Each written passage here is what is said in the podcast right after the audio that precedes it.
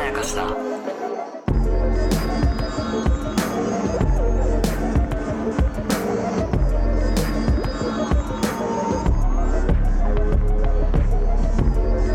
どうも大島康之です高野湊です無限まやかしとは映画やドラマや漫画や小説など、えーフィクションすなわちまやかしを無限に貪り続けている私たち2人が、えーそれらの感想や考察を述べていくラジオ番組でございますはーいということで一息で言えるようになってきました、おお素晴らしい、えー何も見ないで言えるようになってますから ね慣れてきましたねえーサイレント」第3話はい第9話じゃないですか、 9話ですよ で来週最終回なのこえーれ、概念としての9話 放送上の3話じゃあもうどうなんのよ次から概念として 間を取って6話あいの意味わかんない意味わかんない意味わかんない2本目、えーはい放送上3話ですね、いはいはいの2本目直後に撮っております、はいえーっと僕がね、うん1本目で話し忘れたけどこれ絶対話し忘れたくないところとしいてやもうそういうのいっぱいありますよねいっぱいあるちょっと今回やばいよ10個ぐらいある、もうあの本当にちょっと殴り合いですよ今回は確かにもう本当に先にどどれだけ言えるかっていう殴り合いをこれからしていきましょ うちょっと笑い飯さんみたいな ね、感じ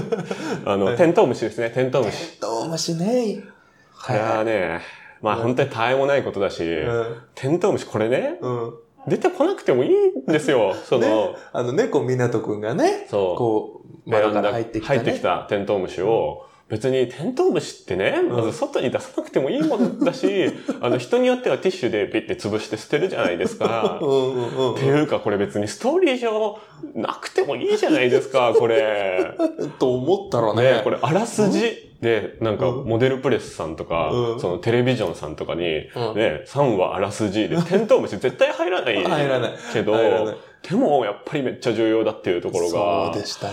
まず、湊くんがね、はいお笑いの番組を見ていると。はいはい、で、あれ多分ね、太田プロのロングアイランドさんっていうコンビなんですけど いや、やっぱさすが芸人さん。そうよくご太田存知で、見てないんですよね。え、ああ、見てないですそようね。ちゃんと見てくれ、ロングアイランドさんの漫才 を。それは、それはネタが面白いから。面白そうとか、ちゃんと出てる人たちだから。うんあーそっかそっかはい。で面白、いもう心ここにあらずで、まあ、ただ音を流してるっていう状態ですよね。はいはい。で、それはやっぱり聴者としての港の、こう、パスタイムというか、うんなんとなくこう、物憂げにしてる時にテレビを流すっていうのは、やっぱり、えー見てはないけど音を流してるっていうことで、聴者らしい行動でははいはいはいあるわけですよね。で、ぼーっとしてたらテントウムシがピタッと止まって、うで、それを外に出そうとすると。そうなんだよ。で、窓開けてベランダに出て、はい結構綺麗な服着てるのに、そう。まずベランダの、このね、欄干というか、うんは手すりのところ、あそこ結構埃とか溜まるじゃないですか。うんうんあそこに服の肘つけてるんですよ。ういや、あんまやんないですよ。ん。いや、やるよ。やんないよ。やるよ。やんないよ。やるよ。港くんやるね。テントウムシをできるだけ日にかざすというか、できるだけ、こう、建物から遠くにやるためいやいやに。港くんならやる。え港くんは、はいあのね、えっとね、なんかそういう、うんあのこう、おしゃれをうん最重視してる人じゃなくて、うん港くん自身はすごい素朴な人なのに、うんめちゃくちゃハイスペックだから、うん結果的に、あーあのなんかそのおしゃれっぽくなっちゃった人であって、なるほど、なるほだかど。ら本来はすごい素朴な人なの。無邪気な。そう、虫とか触っちゃうし、はい。多分あの、えっと、毎年、うんあの、えっと、木に止まってるセミとか見つけると捕まえるんですよ。あ抜け殻拾ってきたりね。うん。抜け殻拾ってきたりとかする子が、あの、た優また秀だったま多分優秀だから。優秀だったたまたま綺麗な服着てるといそ、う綺麗な服着てるだけで、じゃあそまこあがいいわけじゃない、そ港こ君は。は、そこは譲りましょう。じゃあ譲る。でも ありが僕とう僕だったら、うん僕だったらあのぐらい綺麗な服着てたら、あそうなんだあの、手すりからこう手を浮かして出しますね。 え、これ伝わると思うんだけど、わかる人いたらコメントに書いてくださそい。んなやつ見たくねえよ、ドラマで。まあね、その立ち姿として汚いっていうのはありますけどうね。んうん、まあね。ででも分かる分かる。言わんとすることは分かりました。そう大島さんはそういう人ですよ。そういう、俺はそういう人間だ。ビッグダディみたいな。で、で、こう、ふーって飛ばそうとして、はいあ、で、写真を撮ろうとするのか。そうそうそう。で、撮れないんですよね。取れないのこよ。れは青い鳥なんじゃないかというね。んこの、捕まえようとしては逃げていく幸せの象徴というか、あー、なるほまあ、ど。これは、読み過ぎではないと思いますね。まあ、リウル。うん、で、テントウムシといえば、はい。ここからちょっと怪しくなってきますけど、うんスピッツの魔法の言葉のジャケット。これテントウムシが、本当がっつりだよ。映っておりましてですね。マジだよ。マジで。ね、で、高野さんがマジうん魔法の言葉考そ察第1話の時にやってましたけれども、うんうんえーサビの、えー音が消えちゃうあたりの後っていうのは、えーまた会えるよ約束しなくてもとそうですいうよ。 歌詞があったというところで、えー、つむぎとそうが第1話で、そう約束してないのに、ワイヤレスイヤホンの転がるという新機能によって、新機能じゃないの出会よ。ってるんですよ。つむく、突っ込み忘れてたけど。 から機能じゃないのよ。まあいいや、うん、 そうだよね。で、で、今回は、はいえー、港うとんそうがうん約束してないのに、ベランダ越しにテントウムシによって約束してないのに、また会ってるんだというね。これはどこまでが誰の何ですかこれ、本産当だ方、産方ワークですかこれは。産方ワールドじゃないこ何れ。ですかいや、もうちょっと問いただしたいっすよね。これは本当に、 草野さんとかと、もう、魔法の言葉の時点で話してたんですかこれは。そんなわけないで。もうずすごいやな、もうだから。すごすぎる。で、まうんあ、ハチクロ、魔法の言葉だからハチクロで、はいえー今回の最初の、はいはい。冒頭。のはいはい。カメラワークも、はいはい。ね、もうこれも誰ワークなのかわかんないですけれどはいはもい、まあ監督が今回、高野舞さんというはい、えー結構ベテランのはいはい。フジテレビの、ああ、そうなんですはい、ね。監督ですね。で、えー人が恋に落ちる瞬間を初めて見てしまったっていう、なんかね、聞き覚えがあるんですよね。なんか聞きがこおりますけれども、これ完全にハチクロれのはいはいはいセリフですねそうですね。参ったなっていうね。そう、真山がね、そうですあ。の、竹本くんがさ、そハグちゃん見てさう。、そう。キラッキラしてんのよ。そうなんだよそのキラッキラしてんの見てさ、な。うん。まあ、ここはもうほんとちょっと面白シーンだったんだけど、うん、そうですね。今回切実よ。そう、男女逆っていうのもあるし、で、あの、壇上でう、んそうが、えー言葉っていう言葉を読んでいるシーンっていうのは、一応毎回出てきてるんですよね。ああ、そういえばそうかそう、毎回出てきてるんですよ。本め当だっちゃ重要シーン。あ、本当だ。そう。で、周りの人は、あーって感じで、あんま聞いてないんですけど、紬だけが、こう、声を聞いてパッと顔を上げたっていう、正面のカットだったんですよね、割と。はいはいはい、はい。紬正面カットがほぼだったんですけど、はいはいはいそこから斜めにぐわーっと動いて、ぐわっと動いて ねぐ。わっと動いて、斜め後ろの、まあ、ほぼ真横かな。の港の顔を映すというですね。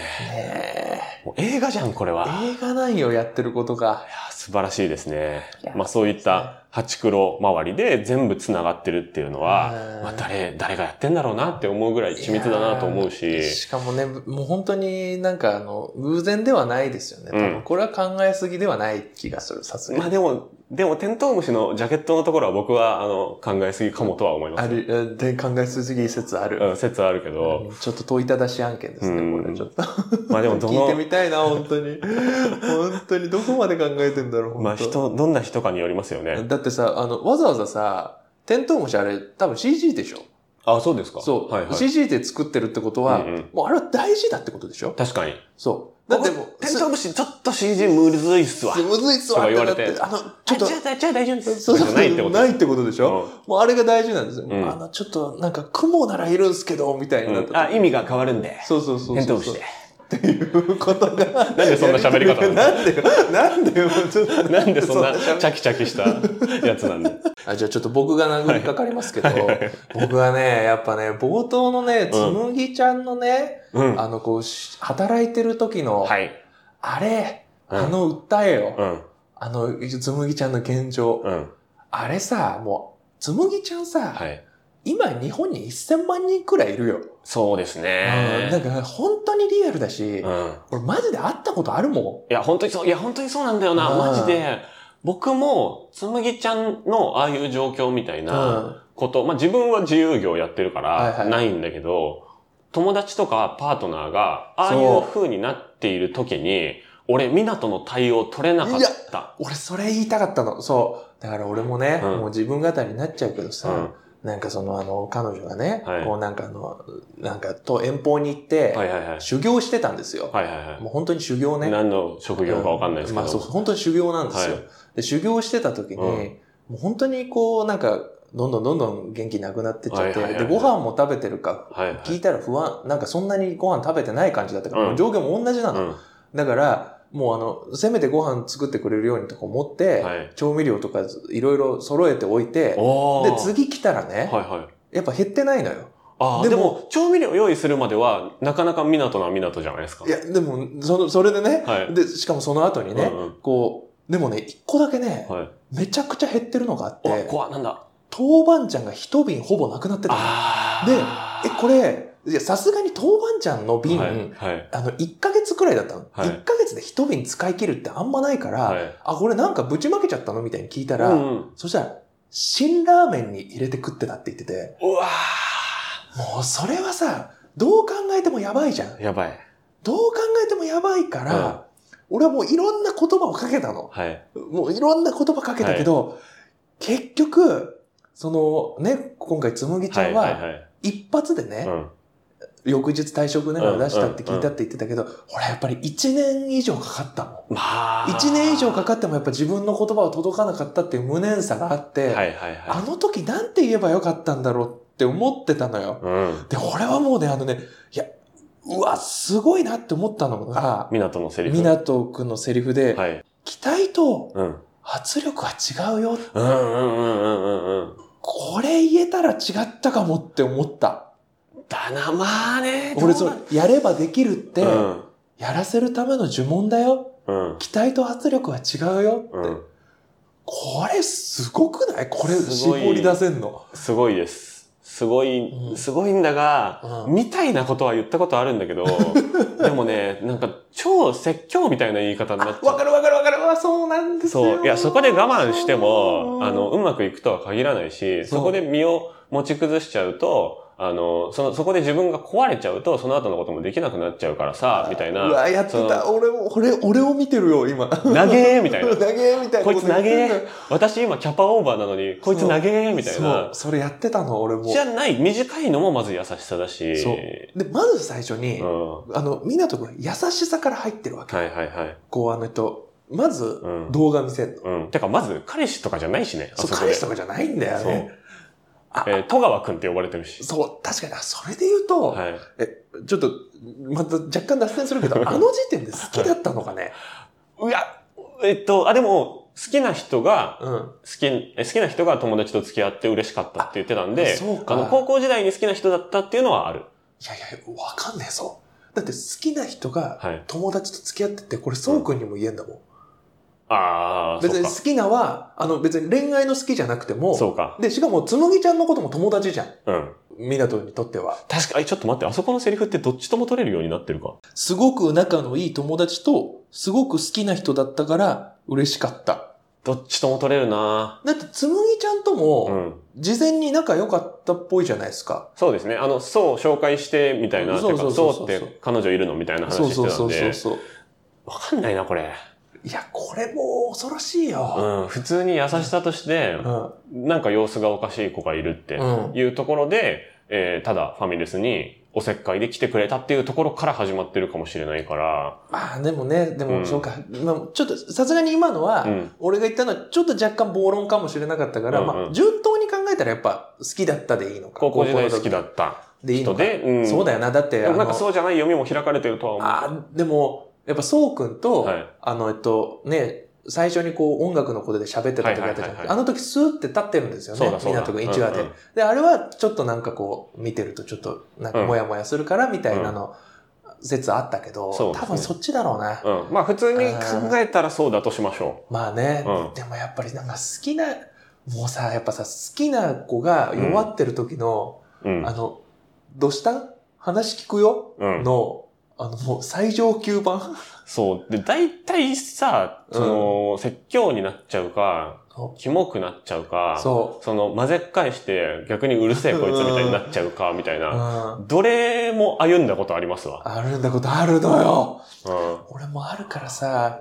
ん。いや、でも真似できないですね、あれはね。できないっすよ。うん。まあ、あそこも本当細かいところがいろいろありましたよね。うんその、えーいきなり仕事を押し付けられちゃって、そうそうそうそなんか企画書みたいなのって言って、うん。なんか何をやってるかも多分、紬自身もあんまりよくわかってないといううそうか、そうそう。で、その証拠に、ファミレスで作業してるのにう、ん Wi-Fi 取ってないんですよね、紬。あそっか、ああいうね、うんあの、微妙、あ、Wi-Fi 捕まえたっつって。そう。まず、パソコンをこうグッてうん持ってって、え、え、えってやって、うん。えー、港が Wi-Fi 捕まえてから本当動画を撮ってるんですうんうんうよん。えー犬と猫仲良しっていう。いってことは、それまで紬は Wi-Fi を取らないでパソコンで作業してたってことなんですよね。はい。え、企画書作るときって、え、頭だけでやるっていう、その、 頭とパソコンだけでやるかねっていう、ああ、ネなるほッど。トでいろいろ検索して素材とか取ってきたりしながらやるのが普通だと思うんですけど、あだから結構手、せもうなんていうのかな、結構手一杯あ、ああ、キャパオーバーにその描写かもしれないなとっ。てるのか、どっちかというと、その、分かってない仕事を、なんとなく、やれって言われてるからやってるけど、みたいなのか、どっちとも取れると思うんですけどい、やーそうなんだよな。なんか、でも超リアルですよね。めちゃくちゃリアル。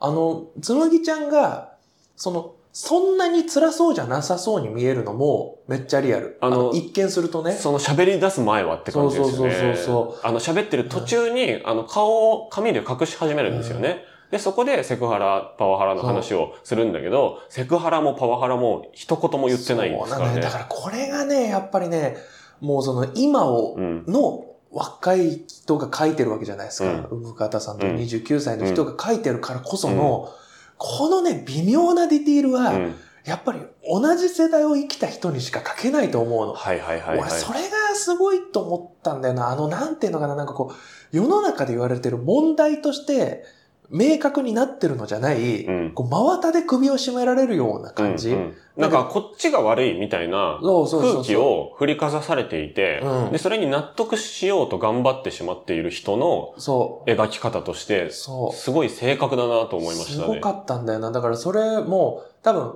ブラック企業って断ずることができるような会社でも多分ないんですうんよ。言うほどでもない言うし、ほどでもない。多分入れたことは嬉しいぐらいの会社なのかもしれないし、なのに、なんかこう、一個一個って紐解くと、うんなんかこう、なんだろう、軽犯罪みたいなことがいっぱい積み重なってんだけど、でもなんかこう、訴え出るられるほどでもない。うんででそれが訴え出ることによって自分の立場がそうそうそうそうちょそっと微妙になっちゃうみたいなう。、そう。で、それが積み重なって結果、いや、でも、それをこう、お、アメ、アメちゃんで包まれてるんですよね。うん期待してるからみたいな言葉とかで。で、あ、私は必要とされてるうんっていうことで、うんあの、なんかこう、納得させてはいはいはいっていう、あのがんじがらめ感。うんあれめちゃくちゃリアルだから、ああいうの書けるのすごいですよね。うんでそれで多分、それはその人にとっては、そのやられてる側にとっては、一個の大きな、うん自分にとっての1分の1の出来事なんだけれども、多分やってる側にとっては、もうテクニックというそうか、そうそうそう方法論というかうん、こういう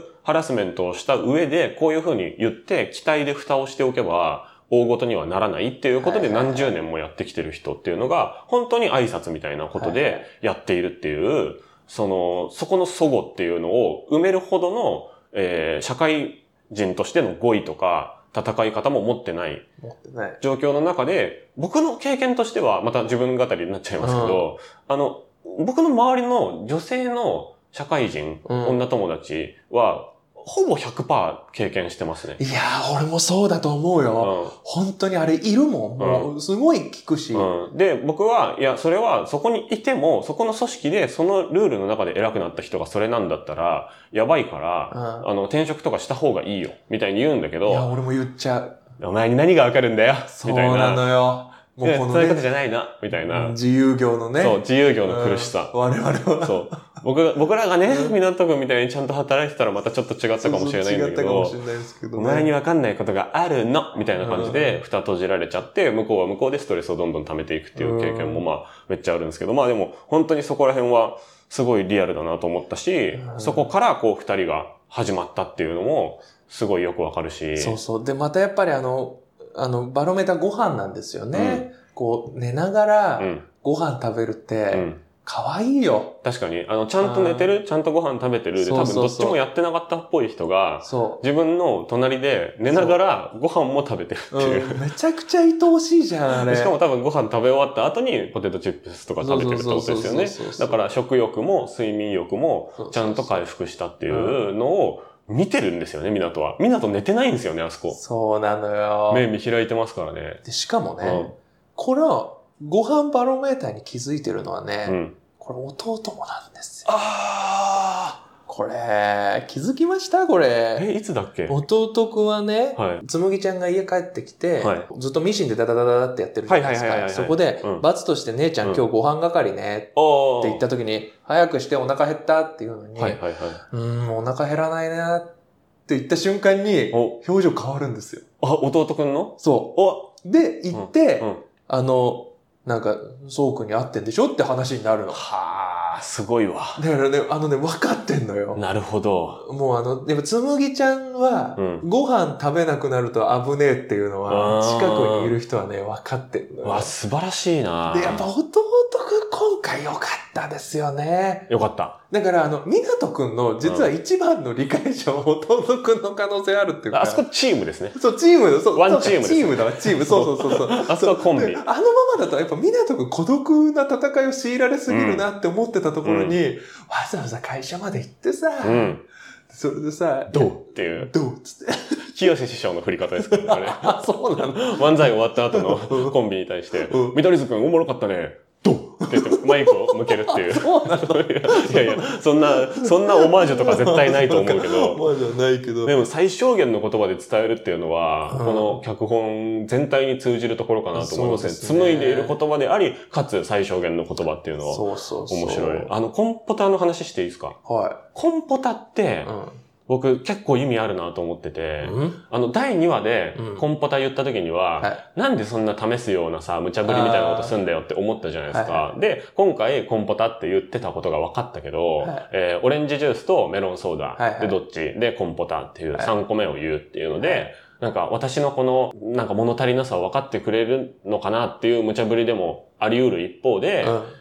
お腹空かない時って、でも、でもあったかいもの欲しい時って、スあーープ飲みませんスープ飲む。ね。だかうんら食欲湧かないけど、とりあえずなんか胃に入れておきたくて、うんで、それが水っぽいものじゃダメで、で、かつあったかいものでう、ん栄養もそれなりにありそうでっていうのは、あの、もう、ぼーっと頭がしちゃってたかもしれない。寝不足、うん栄養不足、で、パワハラ、セクハラのストレスで、うんもうぼーっとしちゃってる時って本当に何も考えられないというか、うつ状態だけど、体だけ動かしてるみたいな。あと子供に戻れる。コンポタあっー、なるほど、て。なるほど。赤ちゃん状態になれる。確かに、その、流動食という、そうそうスそうープじゃなくて流動食っていう風に捉えるとそうだと思オうんですけニど。オングラタンスープだとちょっと大人な感じになっちゃう。そうね、ちょっと咀嚼いるしね。うん、そうそう、ね繊維咀嚼入ってるしでもコンポタってやっぱあの、子供の時にすっごい喜んで、うんもうあの、タプタプになるまで飲みたかったものだから、ファミレス行ったら僕絶対コンポタ頼んでましたね。あ、そう、そうだったんだ。いや、でもそうですよね。だからね、あそこでコンポタを欲したのは、うん結構紬の、あの、本質的な整理というか、ああんまり。り考えないで、あーなんだろう、今コーンポタージュ飲みて、みたいな、なったんじゃないかなと思思う。結。構あそこの、ああいう精神状態の時に、ああ、そういうことね。食だからべたいものとしてすっごいリアルだと思ってますそようか、結局さんはもう、そのあの、う仕事で追い詰められてる状態で、そうそうそう。もう、もうめちゃくちゃだっていう時に飲みたいものがコンポタなんだから、そうそうそうれに匹敵する、そうそのあの、こう、ブラック企業で真綿で首を絞められてる状態に匹敵するショック状態が、を2話であはいはいはえ受けてたっていう い。なるほどね。ああ、それはそうかもしれない。うん。だから、その、コンポタっていうのは、その、無茶ぶりとかボケとかじゃなくて、うんあそあの瞬間には、紬はマジで欲してた気がするんですよいね。や、そうかもしれなうい。ん、ご飯食べれない時そうだわの感じ、僕すごいわかるから。だから切実なんだ、あれは。うん本当試しとかじゃなくて。だからまあ、港も、その、ボケというか、一個のコミュニケーションツールとして、コンポタもありますって持ってたんじゃなくて、うんあ紬本当にやばい時には、何も食べれなくなっちゃったりするから、うんあのー赤ちゃん帰りさせるためにもそうそうそ、う流動食としてのコンポタを持っておくっていう、常備の仕方でもあったかもしれない。うわーすげえな。っっていうので、なんか納得したんですよね、納すご得いし。た、納得した。あそんななんかあの、こう、通貨のやりとりとか、うんなんかお約束のなんかあの、共依存カップルとか、うん。ともまたなんか、そうまあっともちろん深いところにそういう部分もあるかもしれないあるし、あの3年経って、あの時のコンポタね、みたいな感じで、まあ、笑い話にしてる可能性はあるけど、うんあの瞬間での、あのセッション状態での紬のコンポタはマジ切実だと思います。いや、本当だ。こうやってさ、うん。話数が積み重なることに、うん1話、2話も、うんあの、要素が広がってくのそう、だから3話見るときに、1話も2話ももう一回見なきゃいけないんで、うんその10話、第10話、最終回を見るときに、最終回を見終わるのに10時間かかり ます。これ考察ドラマじゃない考察ドラマです。確定でございます。もうえー困るよ。困るよ。やめてよ。手加減してよて。よって感じですね、本当にちょっと次回ね、あの、窓ガラス越しにというシーンが今回2回あったんだよみたいなやったんだよっていう話をねします。そうですね。ので、ぜひ次も聞いてください。はいお願えいしー、ます3回分になりますね、これは確実はいに。なりましたね。はい結局。以上、無限まやかしは YouTube と Podcast で配信しております。YouTube のチャンネル登録、Spotify のフォロー、えー Spotify の5点満点のね、星付けをするところがありますので、そこ見つけてみてください。はいえー Twitter のフォローとか、えー、普通歌なども募集しております。以上、大島康之でした。高野湊でした。ありがとうございましたあ。りがとうございました。